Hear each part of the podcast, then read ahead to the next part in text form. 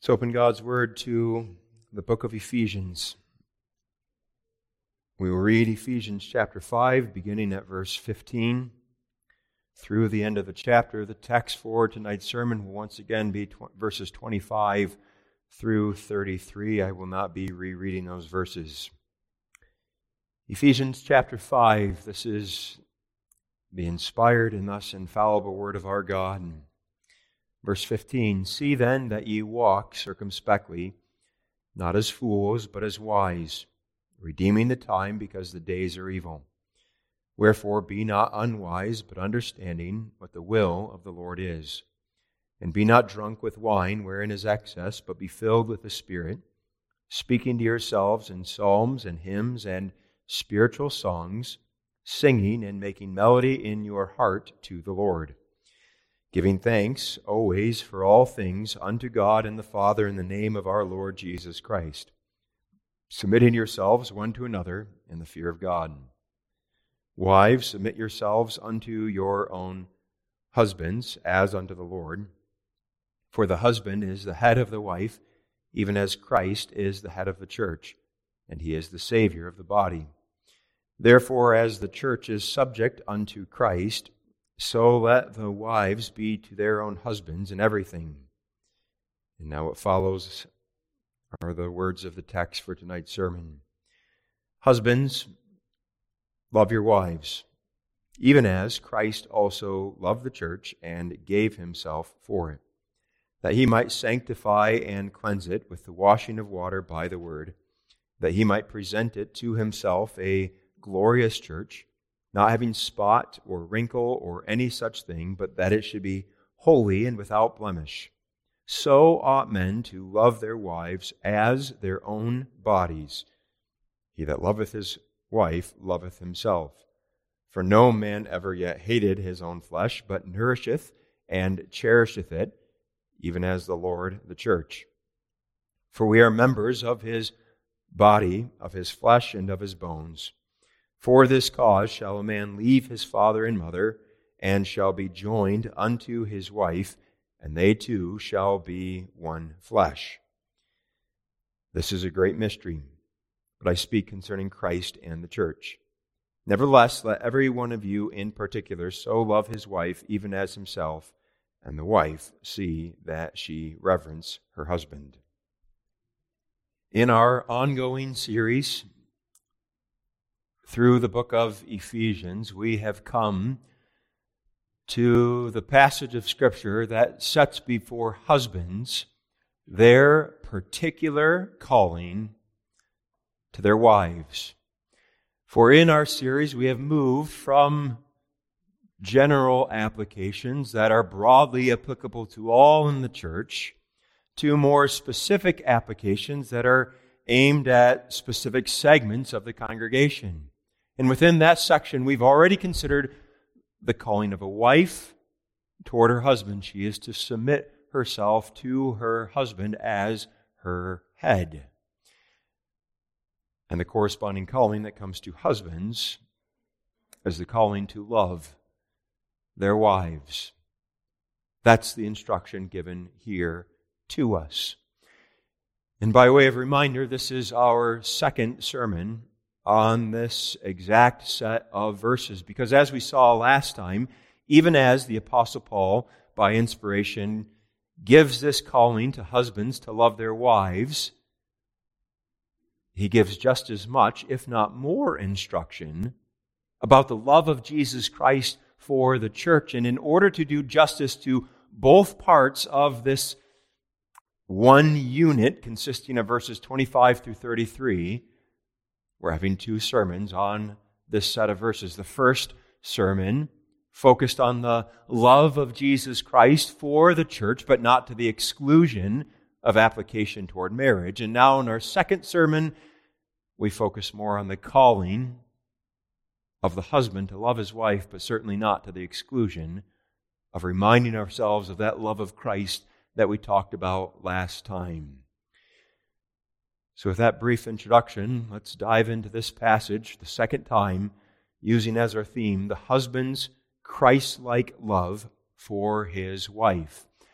Tonight we're going to look at first his loving headship, second at the husband's nurturing care, and then third at his sacrificial giving, the husband's Christ like love for his wife, his loving headship, his nurturing care, and his sacrificial giving. The clear calling that comes to husbands in this passage is love your wife. That's what we read in verse 25. The instruction is the primary calling of the husband is not rule your wife, and it's certainly not make her submit by force or manipulation. But the calling of the text is what we read in verse 25. Husbands, love your wives. And the text emphasizes this calling. It does so by repeating this central calling three different times. We just read verse 25, but then again in verse 28 we read, So ought men to love their wives. And then again in verse 33, let every one of you in particular so love his wife even as himself. Could the passage be any clearer? But it emphasizes it still further. And it does that with a specific language in verse 28 where it says, So ought men to love their wives. And the idea of that word ought is that this is really the debt that a husband owes to his wife. He's obligated to love her, he's bound to love his wife. The text is emphasizing this calling that comes to every married man in the church. Husbands, love your wives. And now, husbands, why do you suppose Scripture so emphasizes this calling?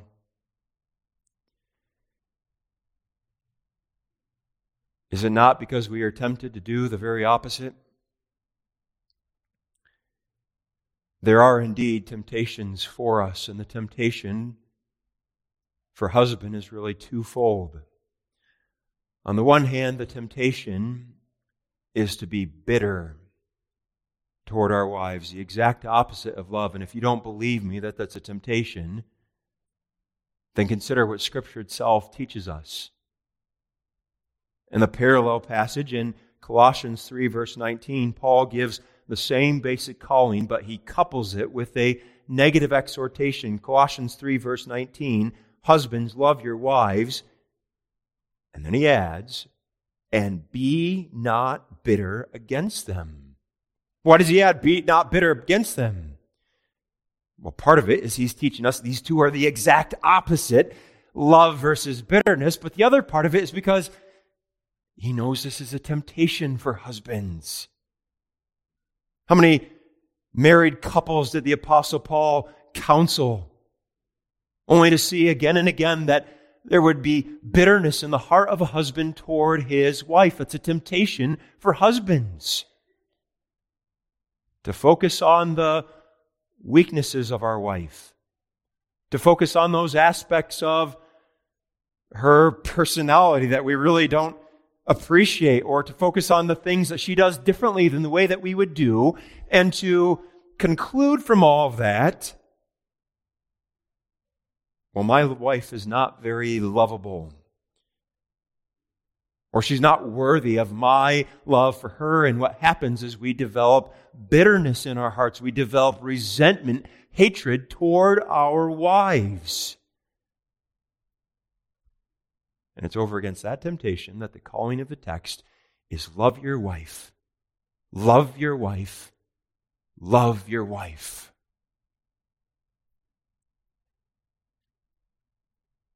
And it's so important that we avoid that bitterness because when we give place to that bitterness in our hearts, that that so often is what leads to the other great temptation for husbands, the one being bitter towards their wife, the other to have covetous, adulterous desires for another woman. The main calling is husbands, love your wife and there's a contrast between love and bitterness, but then there's also the object of that love. And this too is a temptation. This is the reason why the Apostle Paul makes a point of love your own wife.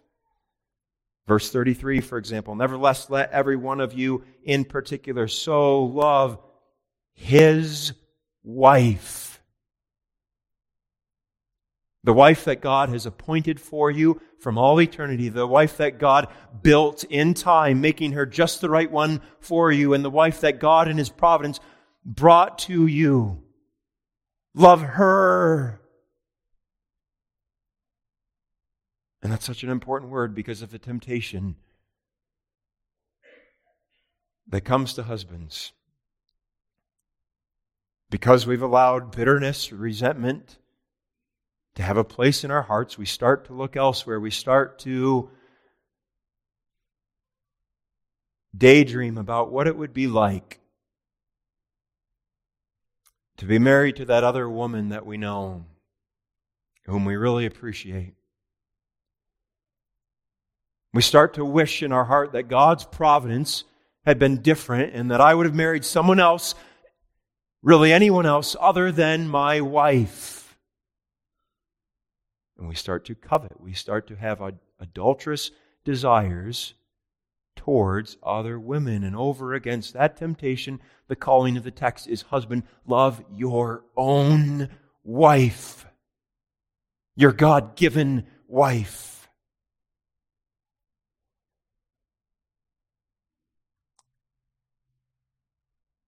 And now it's in light of these temptations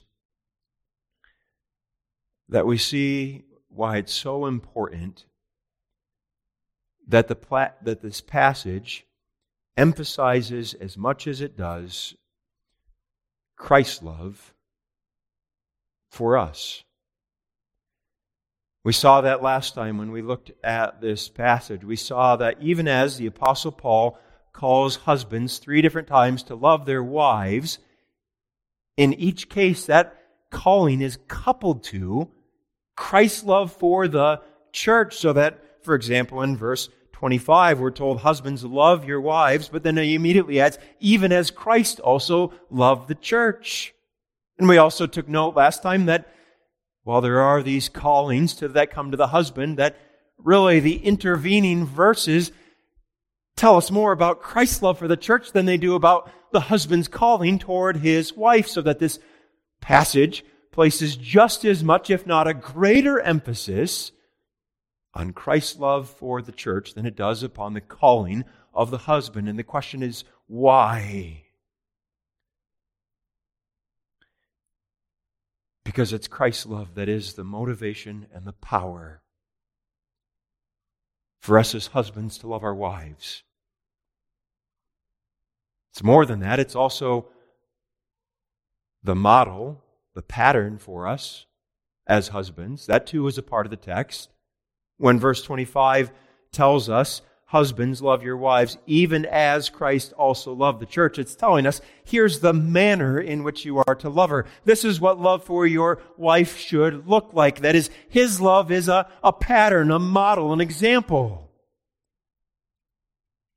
But it's not just a model, it's the motivation. It's not just the pattern, it's the power for our love. Because it's only when we know Christ's love for us as husbands.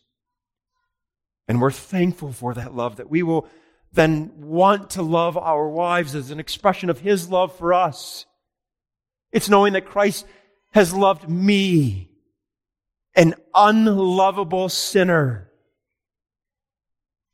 that makes us willing to love someone whom perhaps we've reached the conclusion I don't see how I can love her anymore. It's Christ's love that is the power and the motivation. And therefore, even as we come to this calling to husbands, we must have at the forefront of our minds Christ's love for the church. That is, do not allow the fact that we're having two separate sermons on this text be the occasion for you to disconnect the main message of the first sermon from the main message of the second sermon. We must ever meditate upon the love of Christ for his bride, the church, for it's only then that we will ever love our wives. Husbands, love your wife. That's the main calling. But now we have to take that main calling and connect it to the God given position that a husband has within a marriage, because that too is a part of what this passage teaches us, namely, that husbands are the head of their wives. That's really what we learned back in verse 23. Verse 23 For the husband is the head of the wife, even as Christ is the head of the church. When we looked at verse 23, it was a part of the sermon on the calling of wives to submit themselves to their husbands, but it still has bearing and application for husbands. It's teaching us the position that God gives to a husband within a marriage, namely a position of authority. And as the head, he is called to be the leader of his wife and the leader of his home. As the head, he is called to manage his home and his family. And we say that in light of the language found in 1 Timothy chapter 3, verses 4 and 5, which speaks of a, a potential office bearer ruling well his own household. And the idea of that word ruling is that he manages it. Not in the negative sense of the word of micromanaging his wife, but in the, the good sense of the word of directing her, giving her guidance, giving her leadership. That's the position of a husband in the marriage. He is the head of his wife. But now what we want to do is connect the central calling to that position. Namely, this headship must be a loving headship. For the calling in the passage is not first and foremost lead her, that is implied, that is a calling of a husband, but we do not read in Ephesians chapter 5, lead her, lead her, lead her, but instead we read, love her, love her, love her. And what that's teaching us is that it's love for the wife that must govern that headship of the husband. That is, in that position of authority, he is to use that authority for the good of his wife, for her profit, for her advantage.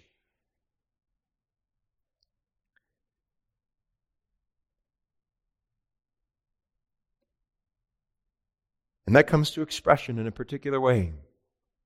This loving headship means that husbands will seek the spiritual good and the spiritual growth of their wives. For is that not how Christ loved his church? It is. We talked about that love of Christ last time, and we saw in verse 25 that Christ also loved the church and gave himself for it. That is, for the church's advantage, for her salvation, for her profit, for her good. And the passage went on to describe that particular good, verse 26, that he might sanctify and cleanse it with the washing of water by the word. That's how Christ loves the church. He seeks her spiritual good, her spiritual growth. And as husbands, being a loving head means that we love our wives in that same way. And now, certainly, we cannot atone for our sins. We cannot sanctify our wives in the same way that Christ sanctifies them, but we can seek their spiritual good. We are called to seek their spiritual good. To help them grow from a, a spiritual point of view. That's what loving headship looks like. Now, even as we say that, a word of caution is in order. Because men seeking her spiritual growth does not mean that we constantly point out all of her faults. That we're ever criticizing or, or being critical of her because that's not going to serve her sanctification. Nor should we try to make our wives to be just like ourselves. That is, as we seek her spiritual growth, we should not be trying to conform our wives to our own image so that they look just like me. But instead, we're to remember how Christ sanctifies us by means of the gospel.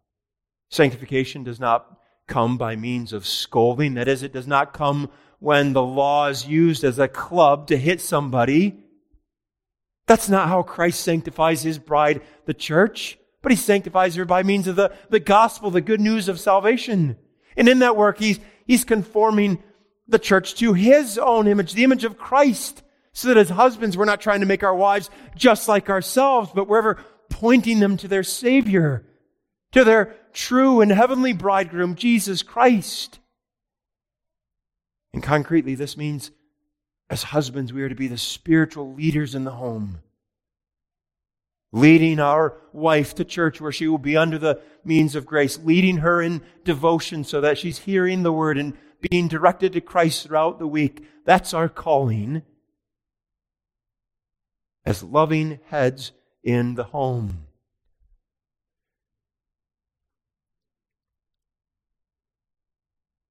And men recognize that if and when we love our wives in this way,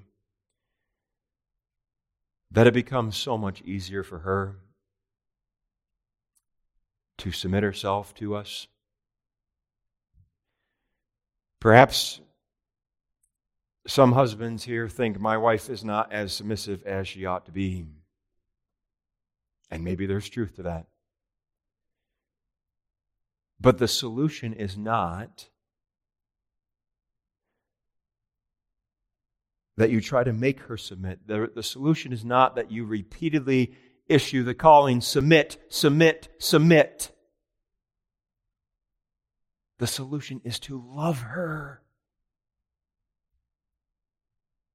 to care for her, to be devoted to her. That's the calling of the husband. And it's when love is what characterizes our headship as husbands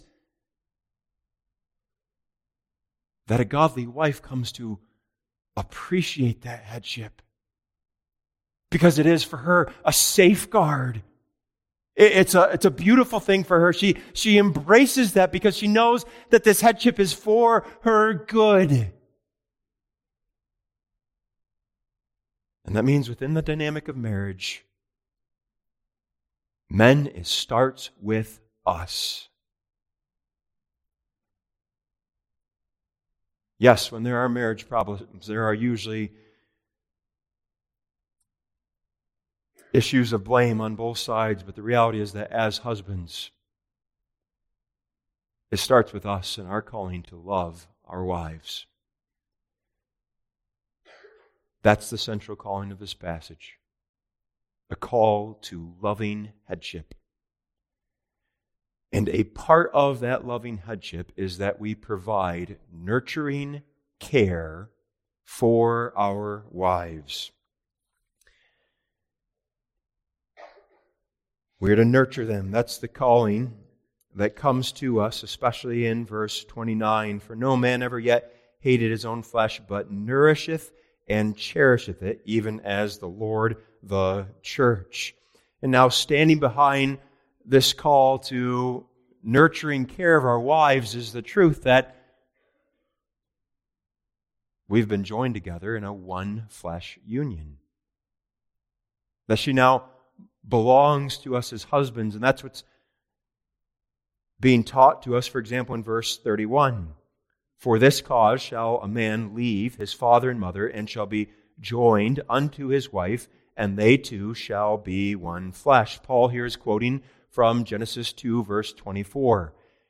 And this verse teaches us that when a man and a woman get married, they who were two are now made one. The verse speaks of a, them being one flesh, and it's in light of that that we refer to marriage as a one flesh union. There is the closest possible union between a husband and a wife so that she's a part of you and you are a part of her and she's a, a member of your body. And that's what comes out in this passage when in verse 28 we are read so ought men to love their wives as their own bodies she she belongs to you she's a part of you, you she's been joined to you and because that's true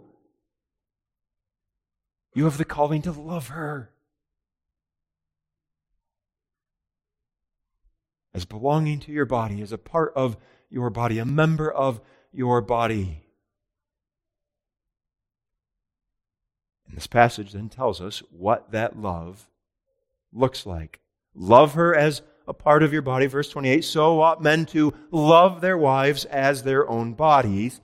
And then verse 29 is what gives us the specifics. And there's two specifics here. Verse 29 For no man ever yet hated his own flesh, but one nourisheth, and two cherisheth it.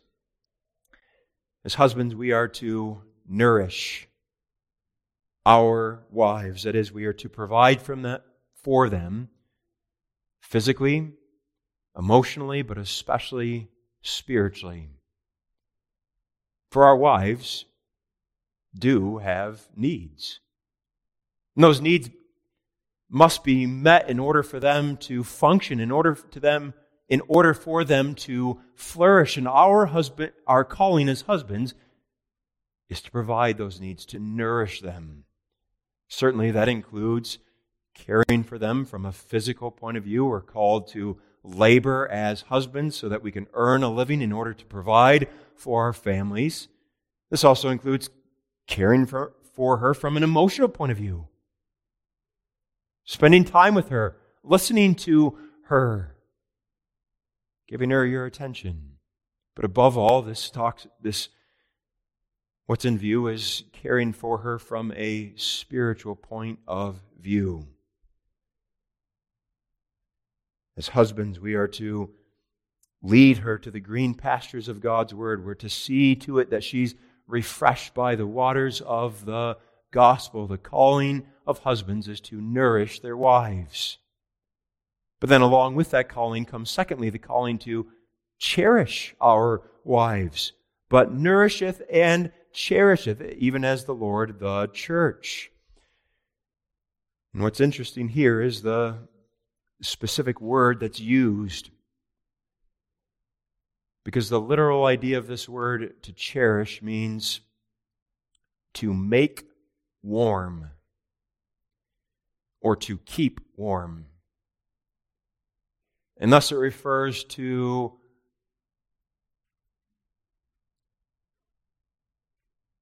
taking care of our wives in a tender, compassionate way that involves making them comfortable. So that as husbands, when this word comes to us to cherish our wives, that means as husbands, we are to do our utmost to remove those things that are a cause, the occasion for severe discomfort for our wives. Now, this is not talking about pampering our wives and making it so that they never have to do a thing at all. That's not the point. But instead, we can perhaps use the illustration of someone who's going on a very long run or a long hike.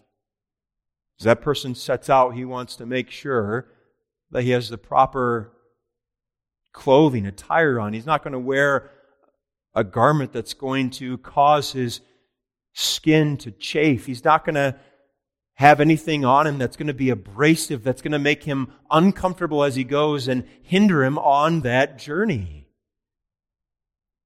He's going to take those things and remove them. And that's the calling of husbands for our wives. We're, as much as we're able, and it's possible for us,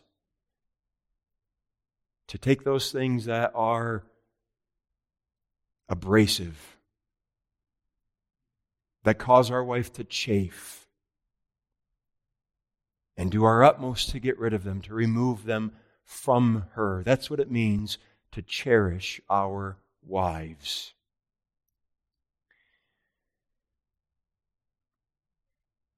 And now it's in light of this calling to provide this nurturing care, to nourish and to cherish our wives, that we see very clearly the sinfulness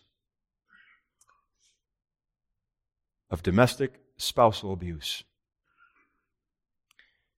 And by abuse, I mean the murderous treatment of a husband toward his wife that is both persistent and deliberate. And this includes more than the murderous actions that leave her damaged from a physical point of view. This includes also those murderous words, gestures, actions, tone of voice that likewise leave her damaged from an emotional or psychological point of view. We're talking about the husband who is constantly calling his wife names, who's using degrading speech toward his wife, who's constantly critical of her, always belittling his wife. All of that is a violation of the sixth commandment Thou shalt not kill.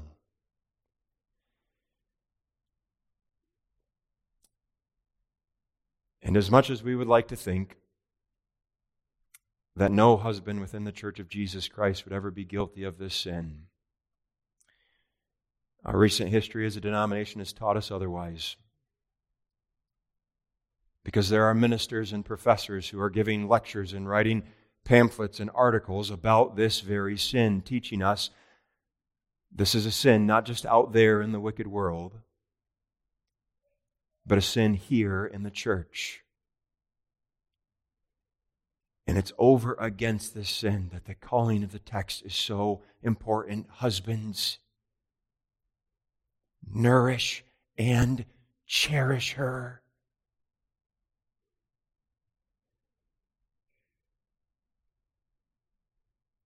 Remove those things that are a source of discomfort and recognize that this must start with ourselves.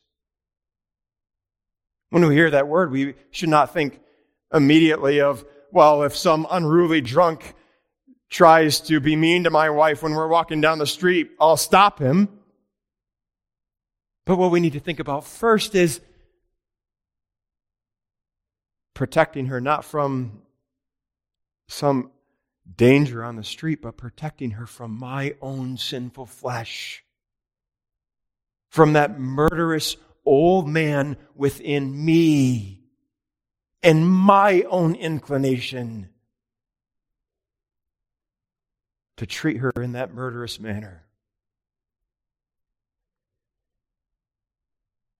We must eliminate the sinful words, looks, expressions, actions that are like an abrasive garment that causes our wife to chafe when she's around us. Husbands, nourish and cherish your wife. But that's not the only danger that this calling implicitly forbids. Because for some of us, we might be able to say honestly before the face of God, well, I'm not the husband I ought to be. I'm not abusive. But can you also say, and can I also say, neither do I neglect her?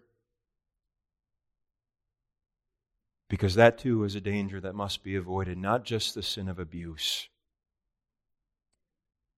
but the sin of neglect. of never having the time of day for her, of never spending quality time with her, and hearing from her about what's going on in her life. But instead, we spend all of our times at work, all of our time in our hobbies, or all of our time sitting on the couch in front of the TV or the computer or wherever it may be. It's over against that sin, too, that the passage comes to us and says, Husbands, nourish and cherish your wives. Because if you truly nourish her, if you're going to nourish her and cherish her, there's no room for coldness. There's no room for neglect, but you, you need to live with her. Even as 1 Peter 3, verse 7 calls us, likewise, ye husbands, dwell with them according to knowledge. Share your life with her. that's what marriage entails. It's right there in verse 31 of the passage we read. For this cause shall a man leave his father and mother and shall be joined unto his wife. And the language in Genesis is that husbands and wives are to cling to each other, to, to cleave to one another, to be devoted to one another, not neglecting each other.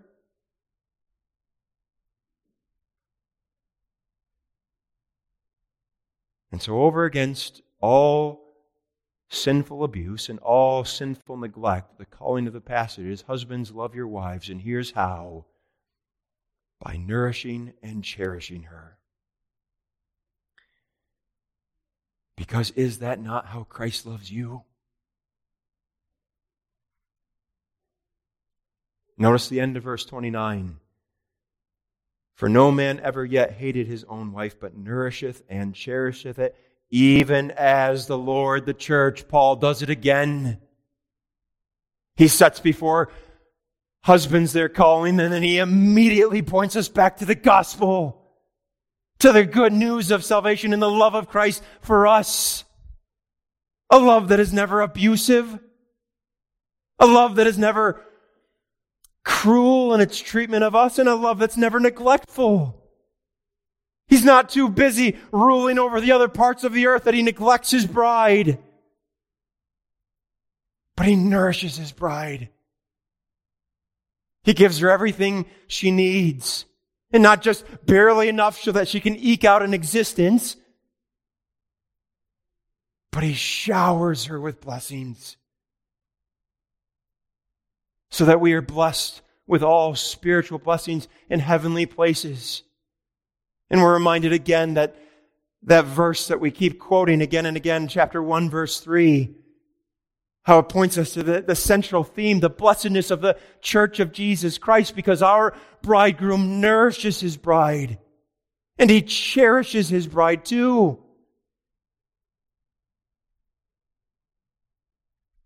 And that he makes her warm, he makes her comfortable. For he diverts so many evils from coming upon us that would otherwise come upon us. How many abrasive trials has he kept from us as his bride?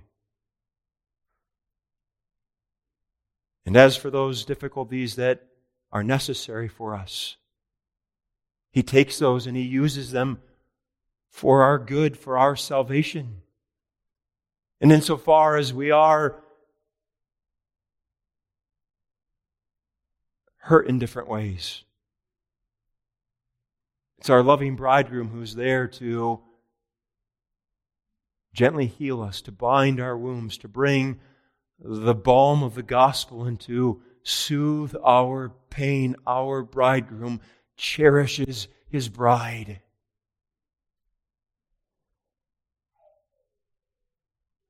So, shall we not do the same, husbands?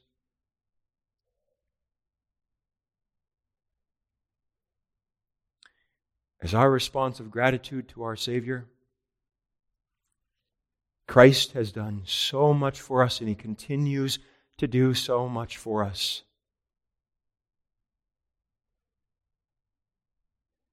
And when in our hearts we're thankful for that, and we go to the Lord and say, What shall I render for all thy benefits towards me? Christ comes to us and says, Here's the outlet for husbands to show their love for me. Love your wife. Do those things that I've done for you, and now do it to her. Because the reality is that while we are to love Christ in response to his love for us, we cannot do these same things back to him. As we've described the language of the text of nourishing and cherishing, that is, making comfortable, removing those things that are abrasive, well, Christ is in heaven. He doesn't need us to nourish him or to cherish him in that specific way. And so he comes to us who are husbands and says, instead of doing that back to me, nourish and cherish your wife. As the thankful response for my love for you. And it's only when we have that outlook, outlook that we will not only provide this nurturing care, but we will also give of ourselves in a sacrificial manner. Because that too is a part of the calling of this passage and really that brings us back to the beginning, verse 25. Husbands, love your wives, even as Christ also loved the church and gave himself for it. We are to love our wives in a sacrificial, giving manner because this is how Christ loved us. Christ so loved the church that he gave himself for it. For did not our Savior say to his disciples, For even the Son of Man did not come to be served, but to serve and to give his life as a ransom for many. And we all recognize that he, he not only said this in word, but he, he performed it in very deed. He showed his loving service for his people when he got down on his hands and knees and wash the, the feet of his disciples.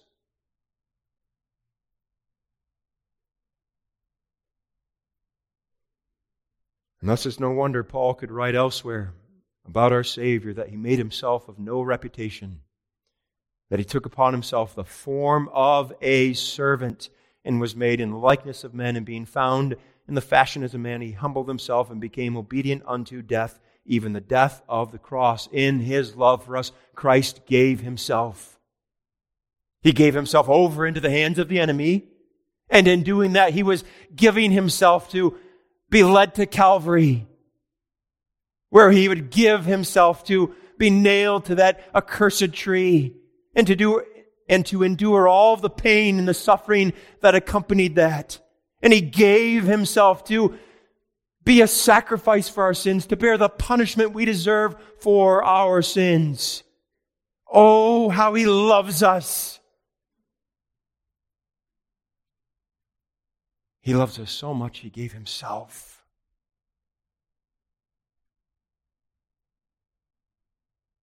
And now, out of gratitude for that, as husbands, we are to love our wives in that same way to give of ourselves in the same self sacrificial manner. To give. Not just a paycheck every two weeks or months so that she can pay the bills. That is part of our calling. Not just some flowers or some other nice gift, although there is certainly room for that. But to give ourselves, to give her our time. So that rather than neglecting her, we spend quality time with her. We're to give her our energy so that rather than expending it all during the workday, so that we have nothing left for our wife, we make sure we devote as much energy to our marriage as we do to our calling in the workplace. We're to give of our we're to give her our ear. To listen to her. To hear about her day and I trust you recognize that is different than just being in the same room while she's talking. But truly give her our ear, listen to her. We're to give of ourselves.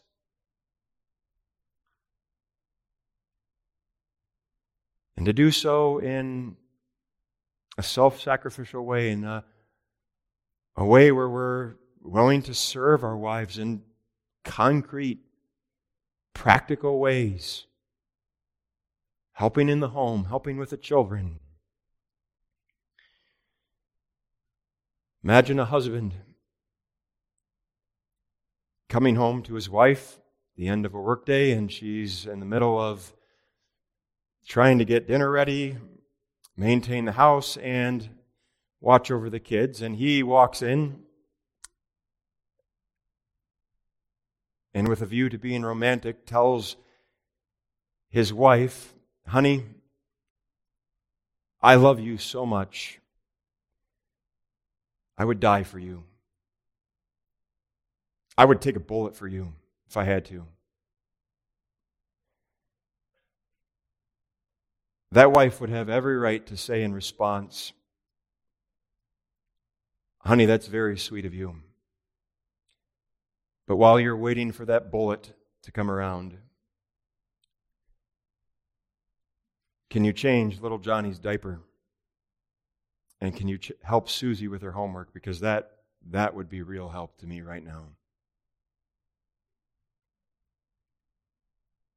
Husbands, love your wives,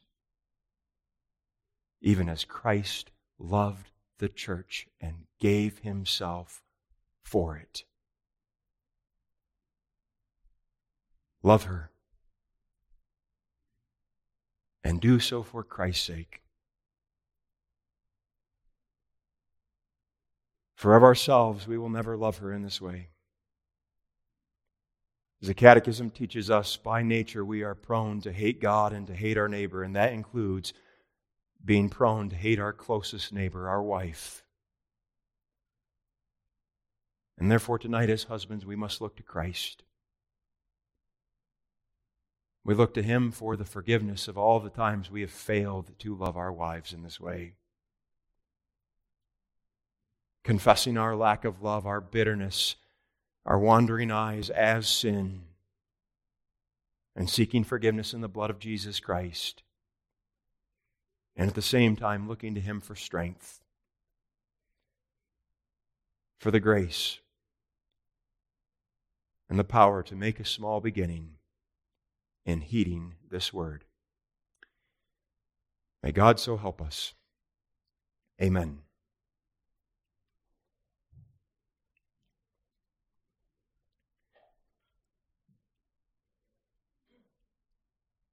Our Father in heaven, we thank Thee for Christ's love for us. And we pray that Thou wouldst ever keep our spiritual eyes of faith directed to that love. And may the knowledge of His love be the impetus, the motivation for us to love one another, and especially as husbands to love our wives. Father, we're thankful that for three Sundays now we could spend time hearing instruction from Thy Word concerning marriage and the calling of husbands and wives. Father, use these sermons for the good of the marriages in this congregation.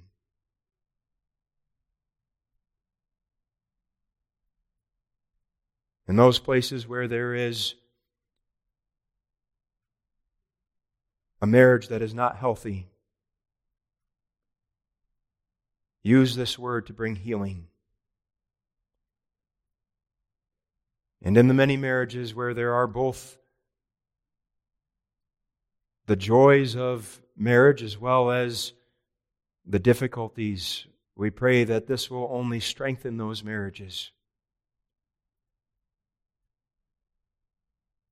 This is our prayer, Father, because we recognize that the strength of our marriages has an impact on the strength of our overall homes and the strength of the church and this specific congregation. So take the, these words and apply them. Cause us to live according to them. Hear this prayer for Jesus' sake. Amen.